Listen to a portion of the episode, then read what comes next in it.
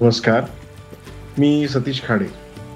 आपल्यासाठी घेऊन आला आहे निसर्गातील काही खास गमती आणि किस्से. निसर्गाची नवलाई या पॉडकास्टच्या माध्यमातून.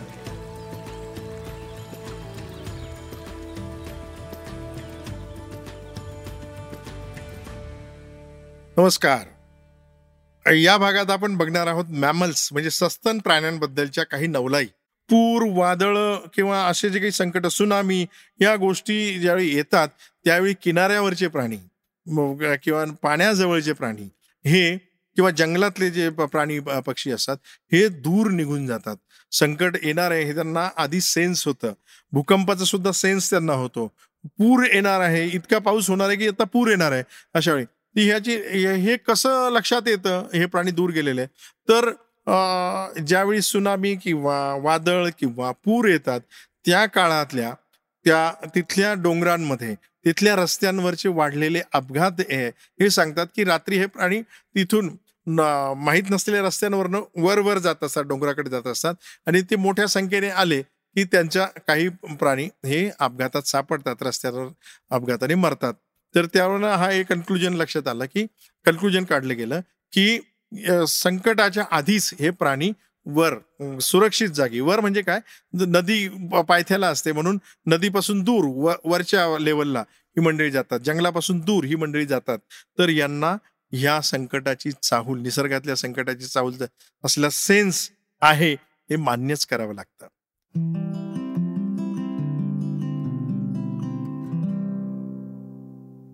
मित्रांनो प्राण्यांच्या गमती जमती ऐकायला मजा आली ना? पण काही गंभीर नोंदी पण मला तुम्हाला ऐकवायला हव्यात. वर्ल्ड वाईल्ड लाईफ फंड नावाची जी संस्था आहे खूप जुनी संस्था आहे त्या संस्थेचा रिपोर्ट असं सांगतो की गेल्या पंचेचाळीस वर्षामध्ये माणसाने साठ टक्के वाईल्ड लाईफ जंगल आणि जंगलातले प्राणी नष्ट केलेले आहेत. अतिशय दुःखदायक आणि शर्मेची गोष्ट आहे. इसवी सन पूर्व पंधराशे पासून आजवर नोंदवलेल्या प्रजातींपैकी पंच्याहत्तर टक्के प्रजाती निर्वंश होण्याच्या मार्गावर आहेत. केवळ माणसामुळे. चौदाशे सालापर्यंत मनुष्याने पृथ्वीचा फक्त दोन टक्के भाग व्यापलेला होता किंवा प्रभावित केलेला होता. आज मितीला दोन हजार वीस साली तो पंच्याहत्तर टक्के इतका व्यापलेला आहे आणि दोन हजार पन्नास पर्यंत तो पृथ्वीच्या नव्वद टक्के भागाला त्याने प्रभावित केलेला असेल किंवा तो वापरण्यात आलेला असेल. पृथ्वीवर निर्माण होणाऱ्या एकूण जैवभाराच्या म्हणजे बायोमासच्या चाळीस टक्के बायोमास फक्त माणूस फस्त करतोय. खाण्यासाठी किंवा त्याच्या वेगळ्या जीवनशैलीतील वेगळ्या वस्तू बनवण्यासाठी एकूण बायोमास जे तयार होतं पृथ्वीवर त्याच्या चाळीस टक्के फक्त ह्युमन किंवा सेपियन्स ही एकमेव स्पेसीज कन्झ्युम करते किंवा संपवते मित्रांनो जनावरांना पाणी किती लागतो? जनावरांना पाणी फक्त पिण्यापुरतं लागतं. आणि माणसाला? माणसाला पाणी पिण्यासाठी जेवढं लागतं ते सगळ्यात कमी. तीन ते चार लिटर पर डे जास्तीत जास्त. मग त्याचा स्वयंपाकासाठी दैनंदिन घरगुती वापरासाठी बाग शेतीसाठी स्वच्छतेसाठी वेगवेगळ्या वस्तू बनवण्यासाठी. कुठे कुठे म्हणून किती पाणी लागावं? हे पाणी पिण्यासाठी जर तुलना केली तर तीन लिटर आणि एका फ्लशसाठी दहा लिटर. हीच आकडेवारी आपण दिवसभरासाठी जर काढली तर ग्रामीण भागामध्ये कमीत कमी पंचावन्न ते पंच्याऐंशी litre per day per capita आणि शहरी भागासाठी एकशे पस्तीस ते दोनशे पस्तीस litre per day per capita इतकी पाण्याची गरज आहे असं आपण वारंवार म्हणतो. तसं ही तुलना मी का करतो? तर पृथ्वीवरच्या अनेक प्रजातींपैकी माणूस ही एक प्रजाती आहे. आपण काय वेगळे नाही होत कोणी.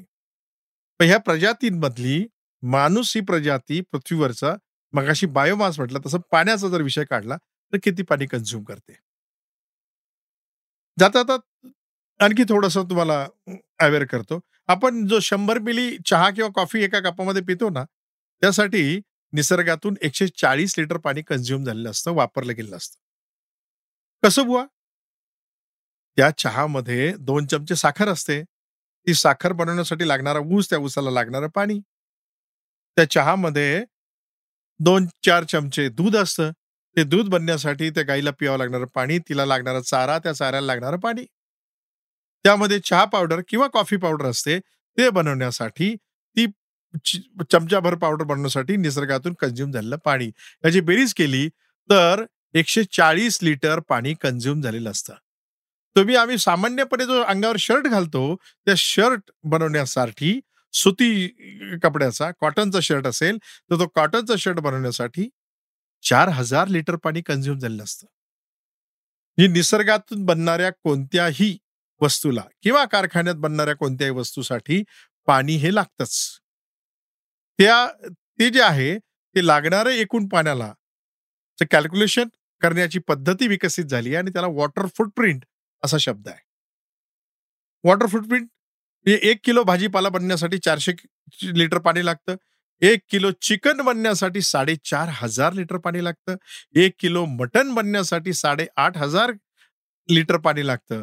आणि एक किलो बीफ बनण्यासाठी साडे पंधरा हजार लिटर पाणी लागतं. मॅकडॉनल्डमध्ये बनणारा सगळ्यात मोठा जो बर्गर आहे बिग साईज बर्गर बनण्यासाठी पंधरा हजार लिटर पाणी म्हणजे दीड टँकर पाणी लागतं. आपण जी रोज जीन्स वापरतो ती जीन्स बनवण्यासाठी एक जीन्स बनवण्यासाठी साडे दहा हजार ते अकरा हजार लिटर पाणी कन्झ्युम होतं. मित्रांनो फक्त जीन्सची जर संख्या काढली तर भारतातल्या मॅन्युफॅ अथॉराइज मॅन्युफॅक्चरकडनं आलेला आकडा आहे की दरवर्षी भारतामध्ये साठ ते सत्तर कोटी जीन्स जीन पॅन्टी पॅन्ट्स बनवल्या जातात. लोकसंख्या किती आहे? तिच्या वापरातल्या वस्तू किती आहेत? आणि त्यासाठी लागणारं पाणी किती आहे? वॉटर फुटप्रिंट याचं जर कॅल्क्युलेशन केलं तर पर डे पर कॅपिटा हे इनडायरेक्ट यूज जो आहे पाण्याचा ते वॉटर फुटप्रिंटच्या माध्यमातून मोजतो आपण. ते अडीच हजार litre per day per capita ते साडे दहा हजार litre per day per capita इतकं पा इतक्या पाण्याचा वापर आहे. आफ्रिकन किंवा दरिद्री आशियन देशामधला किंवा पाण्याचा तुटवडा असलेल्या देशामध्ये सुद्धा पाण्याचा कमीत कमी वापर इनडायरेक्ट यूज अडीच हजार litre per capita per day आहे. आणि युरोपियन आणि अमेरिकन लाईफस्टाईल प्रमाणे जगणारे लोक आहेत. त्यांच्यातले जे त्यांचं जे पाणी कन्झम्पशन आहे ते साडे दहा हजार litre per day per capita आहे. मला सांगा कसं पाणी पुरणार आहे? असंख्य तलाव असंख्य नद्या या कोरड्या पडलेल्या आहेत आणि कोरड्या पडत आहेत. जमिनीतलं पाणी आपण संपवलेलं आहे. प्राण्यांचा याच्यामध्ये काही दोष नसताना त्यांना प्यायला पाणी उपलब्ध होत नाही. ते जंगलात किंवा आपल्या शेतामध्ये विना पाणी मरतायत किंवा प्रजाती नष्ट होत आहेत पाणी प्रदूषित झाल्यामुळे आणि पाणी आटल्यामुळे. पाणी प्रदूषित झाल्यामुळे या एकूण प्रजातींपैकी आठ टक्के प्रजाती कायमस्वरूपी नष्ट झालेल्या आहेत जलचरांच्या. आणि पाणी आटल्यामुळे विहिरी तलाव किंवा गोड्या पाण्याचा स्त्रोत जो आहे ते आटल्यामुळे बारा टक्के स्पेसीज कायमस्वरूपी नष्ट झालेल्या आहेत. विषय प्राण्यांचा चाललेला होता.